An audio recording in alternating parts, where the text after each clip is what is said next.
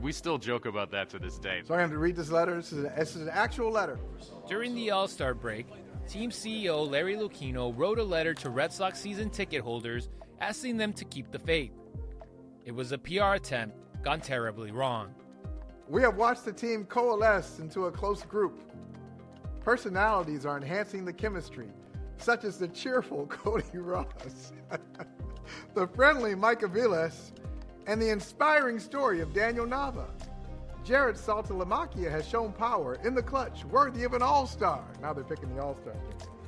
And as the talented Will Middlebrooks forced his way into the lineup, we bade farewell with gratitude to Kevin Youkilis, who helped us win two world championships. Who wrote, who wrote this? Grantland Rice? That one is sort of an all timer for just absurdity. Cheerful Cody Ross. Like, okay, let's go watch Cheerful Cody Ross. I kind of was the only real bright spot, and you know, I, so I, you know, I was not happy because we weren't winning by by any means, and I, it was a miserable um, kind of experience as far as a as a team goes. The one constant off the field is that we have had a veritable all star team on the disabled list.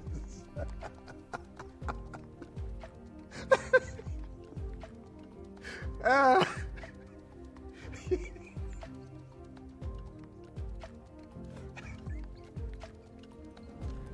is great.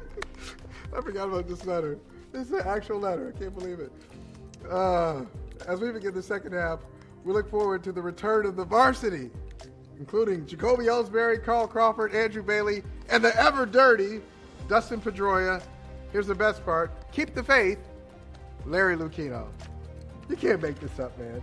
That, that, that's a real letter. That's sort of shorthand for clueless Red Sox, uh, ham handed attempts at controlling the message, controlling the narrative. Uh, they failed, as they often do. Just a real letter by a major league organization that that has won championships. Like this is not a um, expansion team. This is not uh, a, a, perpetual loser. At that point, 2000, 2012, this team had won. Uh, this team had won two championships. They knew it wasn't a Mickey Mouse, you know, like Yahoo market. Uh, you know, people like people aren't gonna buy that. What were they thinking? Throughout the entire letter, there wasn't one mention of Bobby Valentine.